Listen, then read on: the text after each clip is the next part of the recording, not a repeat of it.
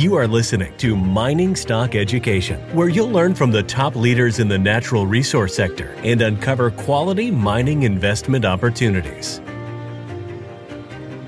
To the extent that these programs are successful, I do expect gold to go up, and I expect it to go up without having the corresponding increases in, in their in their operating costs, like oil, things like that. And, and that is the 70s. That is the ideal macro environment for, for a, a, gold mining company when gold is going up and, and the other your input costs are not going up, it, it, you know, to the same extent.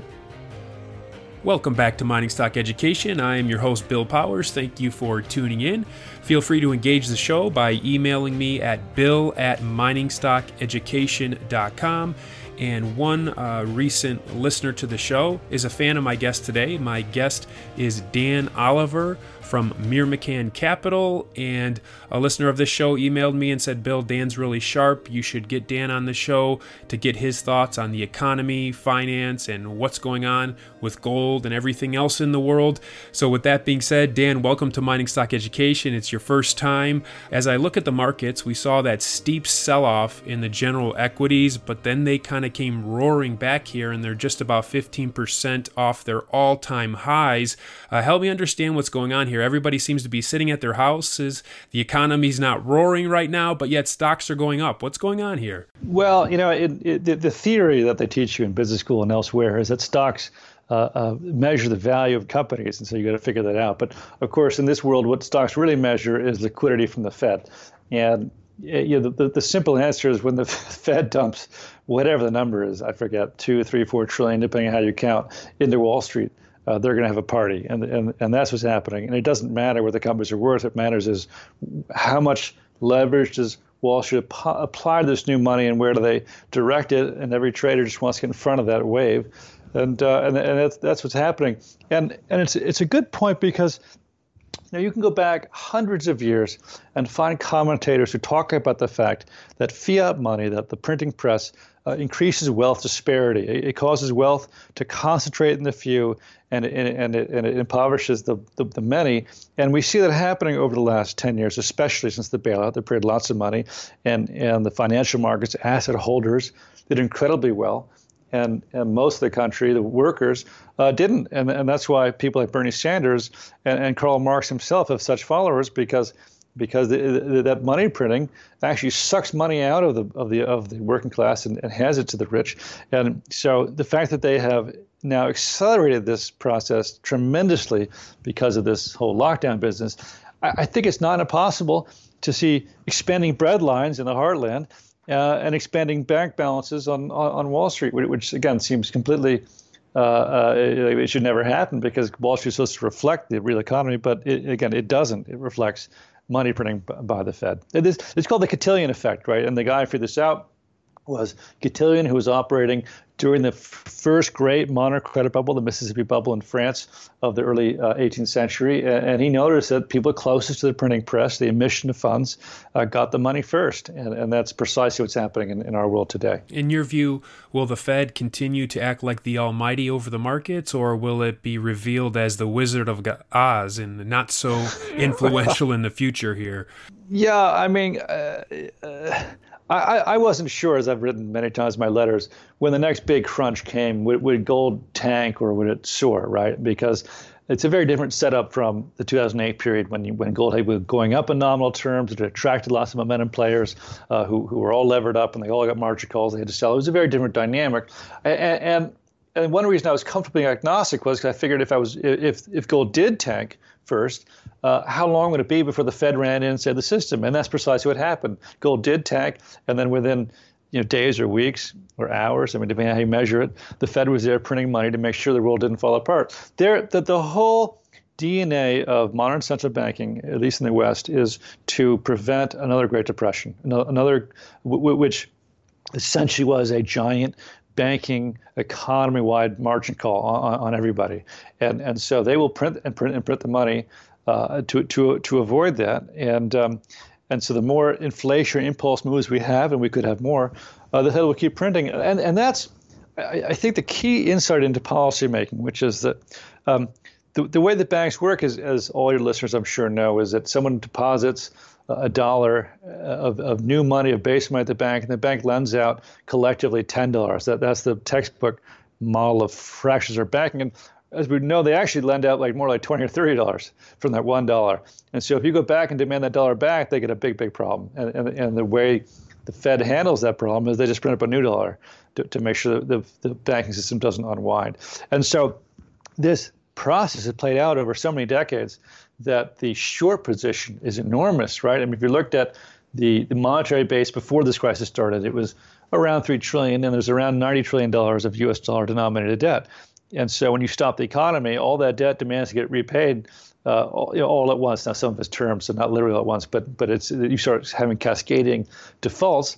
And so the Fed says, "Oh my God, the dollar is getting too strong because there's a margin call, and they feel comfortable printing as much money as they have to to avoid the margin call because there's no inflation in the sense that the this dollar doesn't tank yet because you're in the midst of, the, of, this short squeeze, and so they put the money to, to fill in the money of that short squeeze. But of course, the, the problem is that they don't really re- think about is that when they've done that process, when they filled up all those those uh, fracture of debts with new money, uh, the bank system can do it again, and so they can massively expand uh, the amount of credit. And that's that was the purpose of locking up all that money at the Fed last time.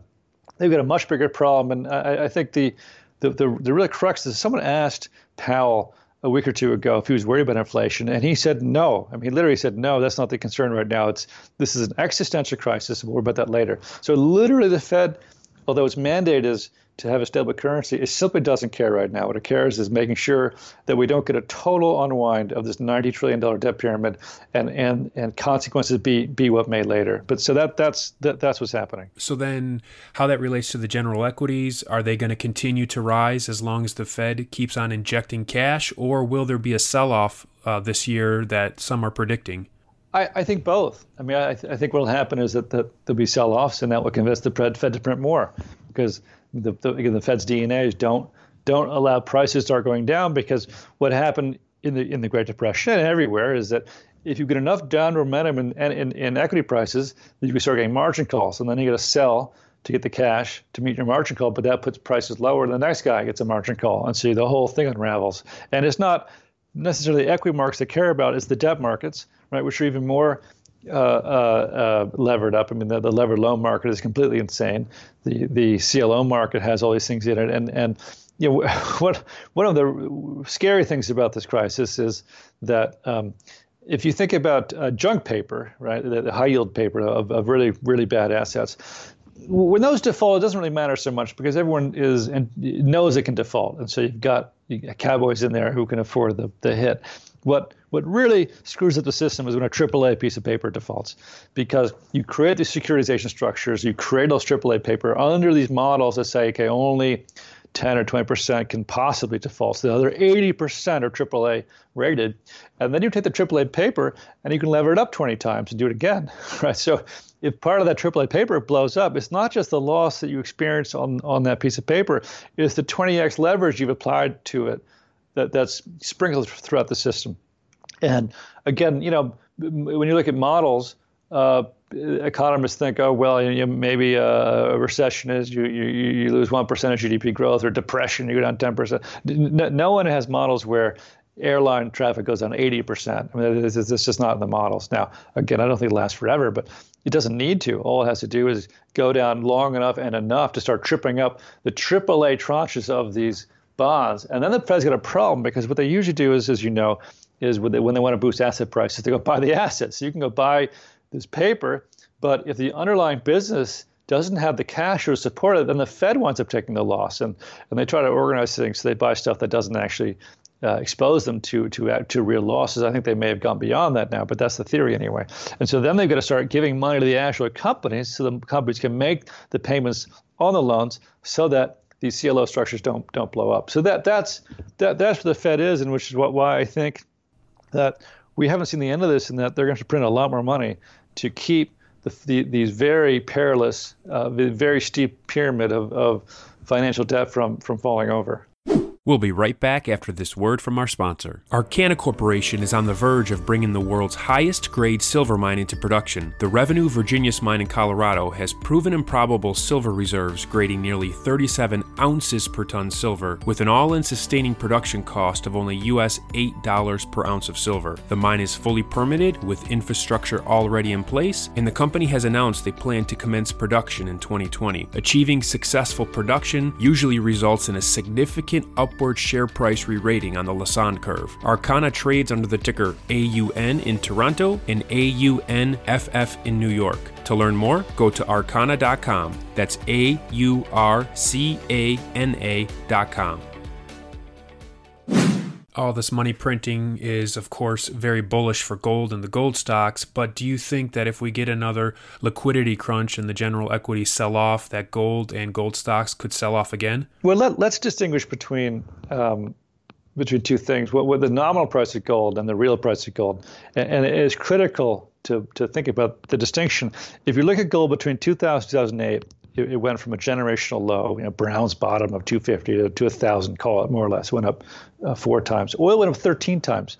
And, and that's why you had this phenomenon where gold miners really never got any momentum going because gold would go up, they'd have more revenues, but then the cost would go faster. And so you, you, you, there was this this feeling in the market that that gold miners were a bad business because however gold high went, uh, uh, uh your costs went up more. And that's because it really wasn't gold going up. Gold was going down in real terms against other assets, and that's because gold doesn't like credit. It doesn't, and and, and that appears a huge credit bubble, and gold hates that. Gold likes uh, when credit contracts. So let's look at 2008 gold hit a record of 1,000. It, it, it, hit a, a, a spike low of 700, so 30%. It stayed there, but that was a spike low. The market went down 50%. Oil went down 80%. So if you were unlevered as a gold mine, that was actually a great time for you because your costs went down way more than your than, than your revenue did. And so you actually had margin expansion on a gold basis. Now, no one thinks of it that way. And to the extent you've got nominal debt, that doesn't help you very much. But, but that is what happened. And so looking you know, at, at, at, the QEs, what do the QEs do? And again, you know, I mean, when I got in this business in 2008, 9, uh, because that crisis, I got it completely wrong. I, I, I thought, hey, the Fed's printing lots of money. That's going to tank the dollar. The gold will, will, will go higher, and it'll be great for gold mining companies. And the answer is no, it wasn't, because what QE did was it gave reserves to the banking system. It was not a helicopter drop of money. It was specifically giving banks reserves. Banks take those reserves, they magnify them by 10, 20x, right? And they, they lend them principally against people building assets, people building real estate, houses, office buildings, or airplanes, or generators, or all, all that capex stuff, right? And and all that heavy capex, what it does is you get overcapacity. It actually lowers retail prices in some in some areas because you have overcapacity, and and so uh, and, and as I said, that was a period of credit growth, and gold doesn't like that. And so again, you have this phenomenon where where they're printing money and gold is going down or not going up in real terms. Like what is going on? And that's what was going on. Is that it was, it was the Fed creating credit bubble. I think this these QEs are very very different in that in this QE, the Fed is not giving banks reserves to lend against new assets that are in creative capacity they're lending money to companies to make payroll to, so they can go buy so they can eat and pay rent and, and cover current expenses and so uh, so to me these QEs are, are completely different animals and, and, and this QE is going to create huge amounts of consumer inflation because again it, it's designed specifically to to get the money to consumers that, that are paying it. Now, obviously, Wall Street is siphoning off a large part of that, um, but but, uh, but, but that that's the design. So to the extent that these programs are successful, I do expect gold to go up, and I expect it to go up without having the corresponding increases in, in their in their operating costs, like oil, things like that. And, and that is the 70s. That is the ideal macro environment for for a, a gold mining company when gold is going up and, and the other your input costs are not going up, it, it, you know, to the same extent. What's your outlook for the U.S. dollar? Well, I mean again, it's tricky to say because the dollar is has this is in the grip of this massive short squeeze, and you can obviously see scenarios where if the Fed doesn't print fast enough, or they get timid, or the numbers get so large that they get they get a little spooked, that you could have a big short squeeze again, and then that would create uh, uh, falling asset prices. And then what the Fed would do is say, "Oh my God, that's a signal that we're not printing enough," and they'll run in and, and, and print more money. So uh, I don't think the dollar collapses quite yet because I think there's still a lot of dollar debt out there that needs to be uh, funded, and, and people need dollars to pay their debt back. If they don't, they lose their assets. So you still have this indigenous demand for the actual paper uh, dollars to, to pay your debts back. But I do think that uh, once they restart the economy and they've dumped uh, trillions upon trillions of money, of dollars, I should say, into the economy, well, all of a sudden it'll get a lot easier to repay your debts, right? And I think that, I think that's when the dollar starts to fall out of bed. And but when I say that when people talk about how's the dollar going to do, they generally mean against other currencies, against the euro, against the yen, against yuan, you know, whatever it might be. And the way I look at it again is that most of those other currencies have dollars as their primary reserve asset. And so the dollar falls out of bed, they will too, because that, that's what backs them essentially. And is it the case that Europe or China are going to have uh, better indigenous uh, uh, performance of their own loan portfolios inside those countries? And I think the answer has to be no. I mean, if if if there's a big economic reset, it's hard to imagine China with its export model doing very well. And of course, as we all know, China has, a, has the biggest credit bubble in the world's ever seen, so that's a disaster. And Europe has other problems, uh, like an aging population, and they got too much debt also. So I mean, I, you know, which currency is the worst? I, I, I don't have an opinion about that. I don't need to because I'm in the gold space, and they're all going to devalue against gold uh, at different rates, and uh, it's you know I'm not sure which ones will devalue faster, but they all will. Over the last couple of months, Dan, as you know, uh, with the virus coming out of China, governments reacted, and this has basically been like a self-inflicted wound to our economies. What type of recovery or what non-recovery recovery do you see coming out of this? I mean, as as, as I say, I think money printing it's pretty clear looking at the theory and the historical record that it has the function of taking money away from the working class and giving it to the speculators. And so I expect that to intensify, which means that you'll have this weird divergence of uh, Wall Street doing really well and the rest of the economy doing very badly. Um, the, the Paycheck Protection Program helps companies with lots of employees. It does not help companies uh, with few employees. So if you're if you're a really small company and, and all your inventory goes bad because it's food or or you know or you lose yours, you can't pay your rent or whatever it might be, I think there's going to be a lot of failure. And what that will do is it will allow the large private equity firms to just snap, to come in and snap up even larger pers- uh, parts of the economy than they did last time, and so you'll have further centralization of economic power, and uh, and and further hollowing out of the of the, of the middle class, and, and, I think it's a total disaster. When does it actually blow up? I mean, that's a harder question to answer, but but I mean, like, it's it's, I think it's hard to imagine a 1930 style deflation, banking collapse, depression when the Fed has already printed trillions of dollars in the Congress too. I mean, the Congress can't print money, but it can spend money that then the Fed has to fund through Treasury bond purchases. So it's almost the same thing.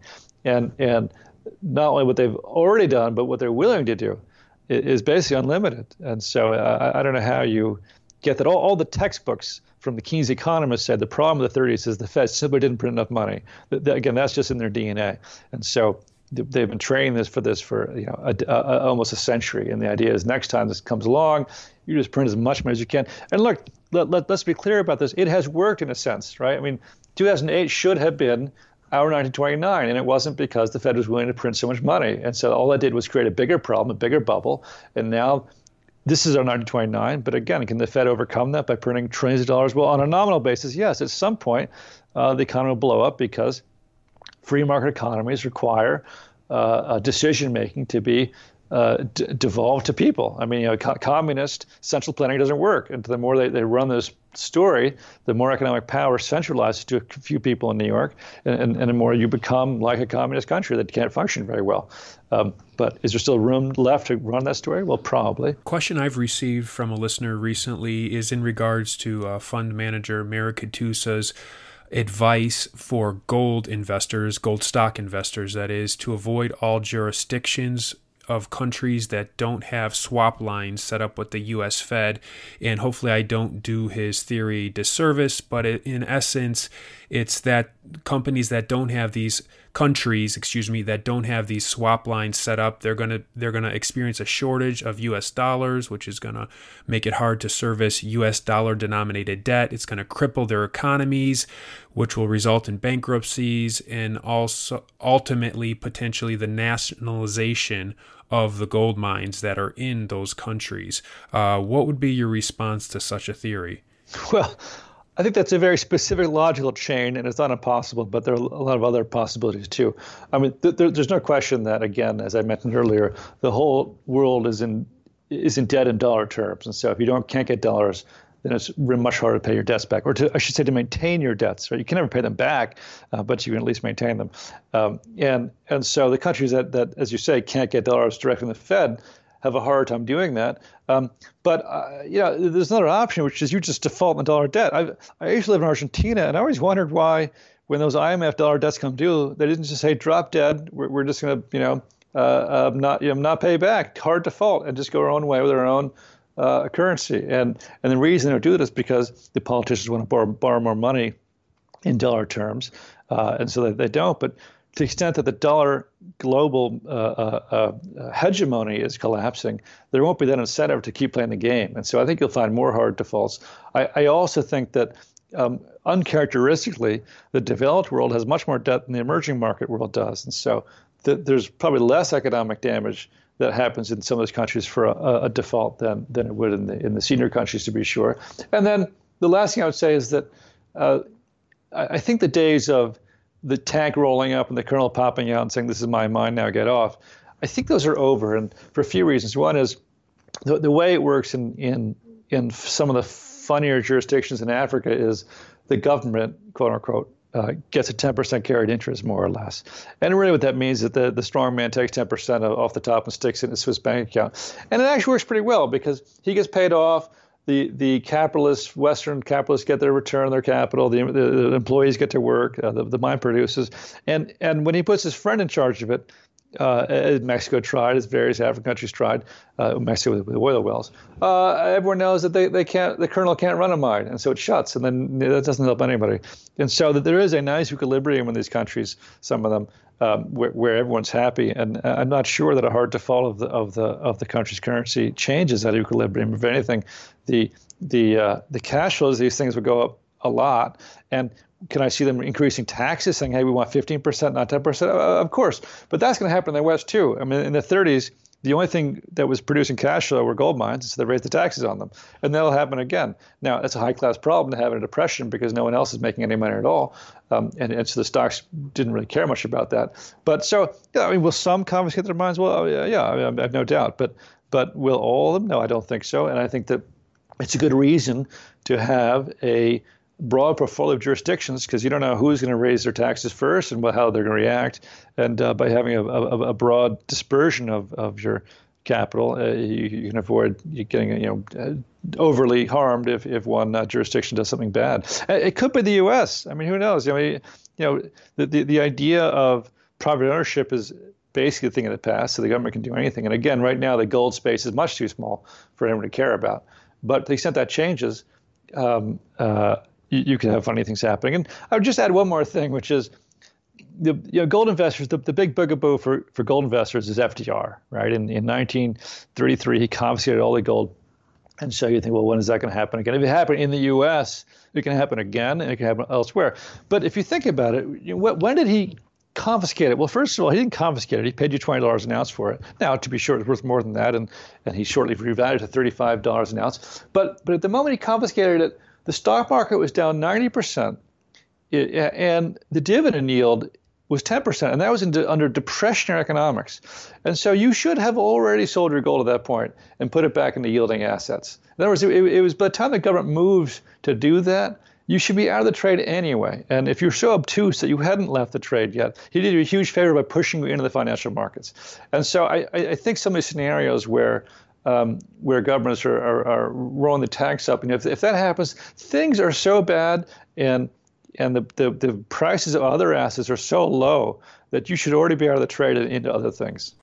We'll be right back after this word from our sponsor. Silver One Resources is an exploration and development company backed by strategic investors Eric Sprott and SSR Mining. At Silver One's Candelaria Mine project in Nevada, there is already a historic resource estimated at 127 million ounces of silver, which Silver One is developing and advancing. The company's Phoenix Silver project, located within the Arizona Silver Belt, is an early stage exploration project on which native silver vein fragments have been discovered near surface. One grab sample assayed an astounding 14,688 ounces per ton. Yes, that's right, ounces, not grams. Silver One has tremendous exploration potential, is extremely leveraged to the price of silver, and is cashed up and poised to increase shareholder value. Silver One trades in New York under the ticker SLVRF and in Toronto under the ticker SVE. To learn more, go to silverone.com. That's silverone.com.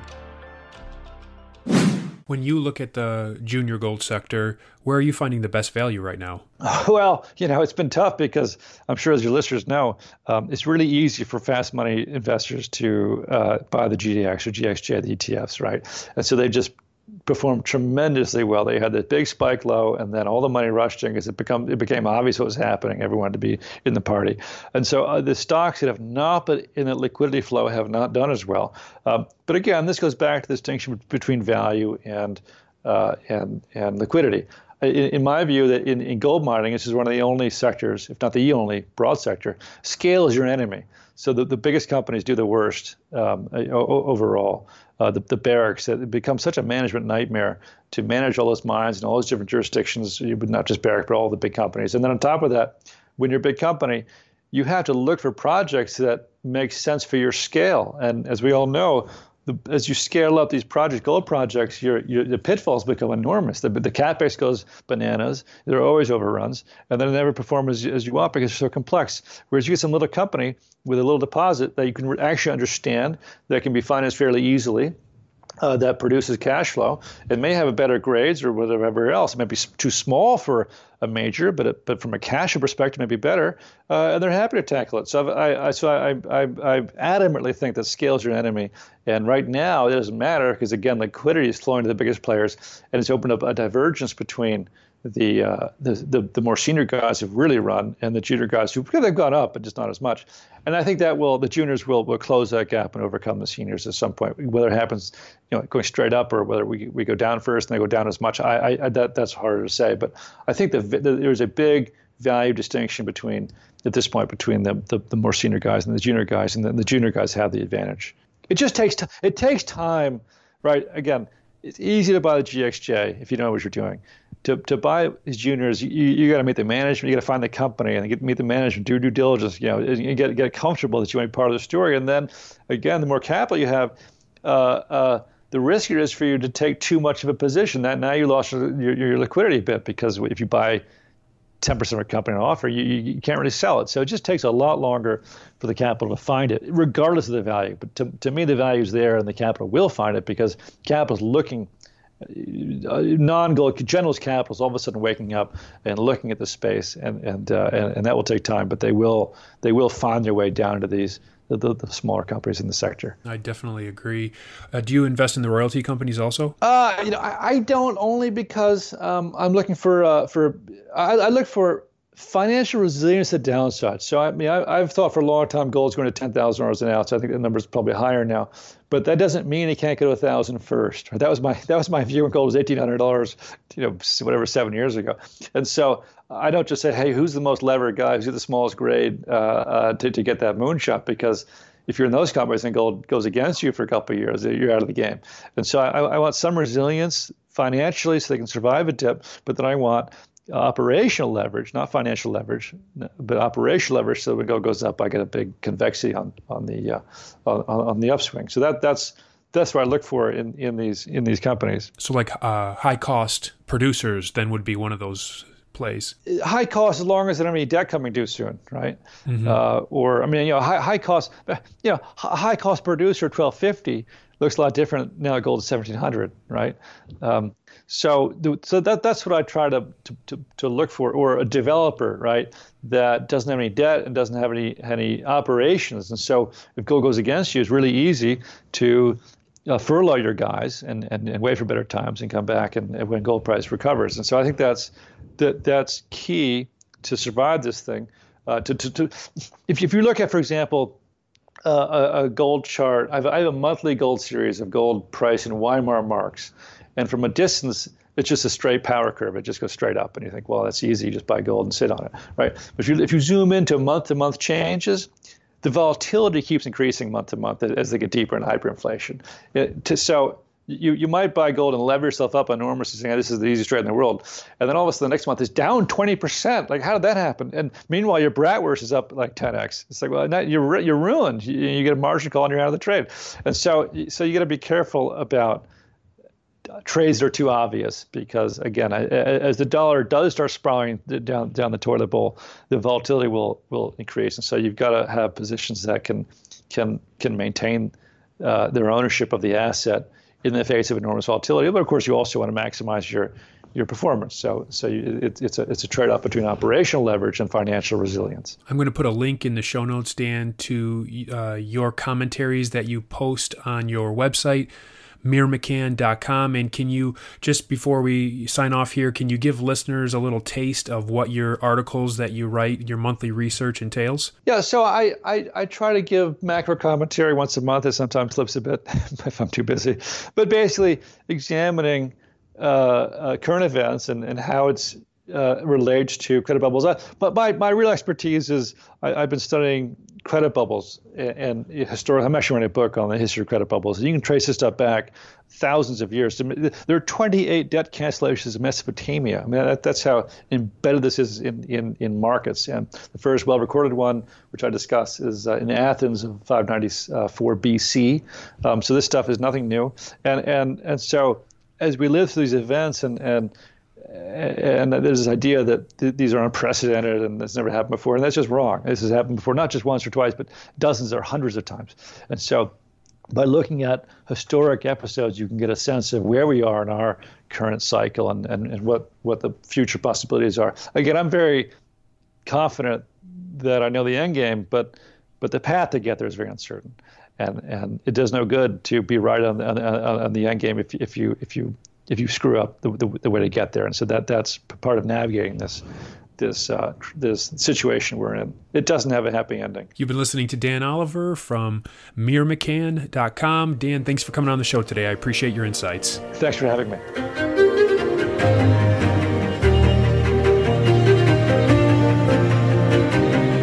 Thank you for listening to Mining Stock Education. Please subscribe and share this show with like minded investors. Connect with us at miningstockeducation.com and sign up for our email list to stay in touch. Much success to you as you learn about, invest in, and profit from mining stocks.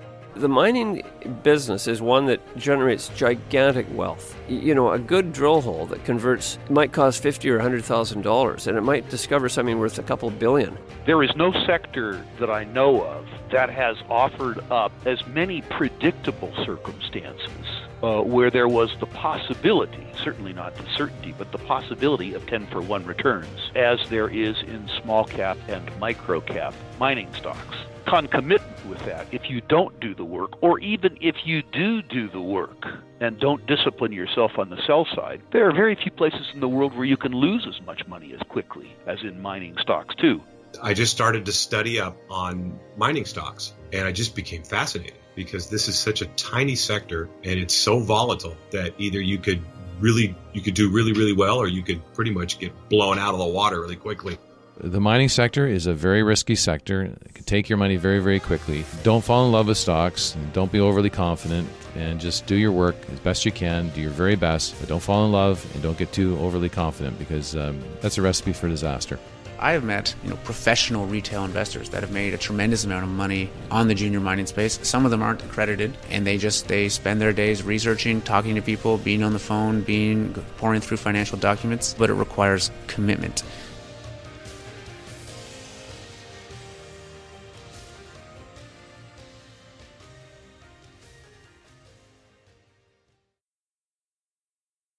This podcast is for informational purposes only and is not to be considered personal legal or investment advice or a recommendation to buy or sell securities or any other product. We make every effort to be accurate, but the information presented is not to be considered infallible. It may contain errors, and we offer no inferred or explicit warranty. If personal advice is needed, consult a qualified legal, tax, or investment professional. Do not base any investment decision on the information contained on miningstockeducation.com, our podcasts, or videos. Make sure you always conduct your own thorough due diligence before investing. Realize that we may hold equity positions in or be compensated by some of the companies we feature and therefore are biased and hold an obvious conflict of interest. For our full disclaimer, please visit our website.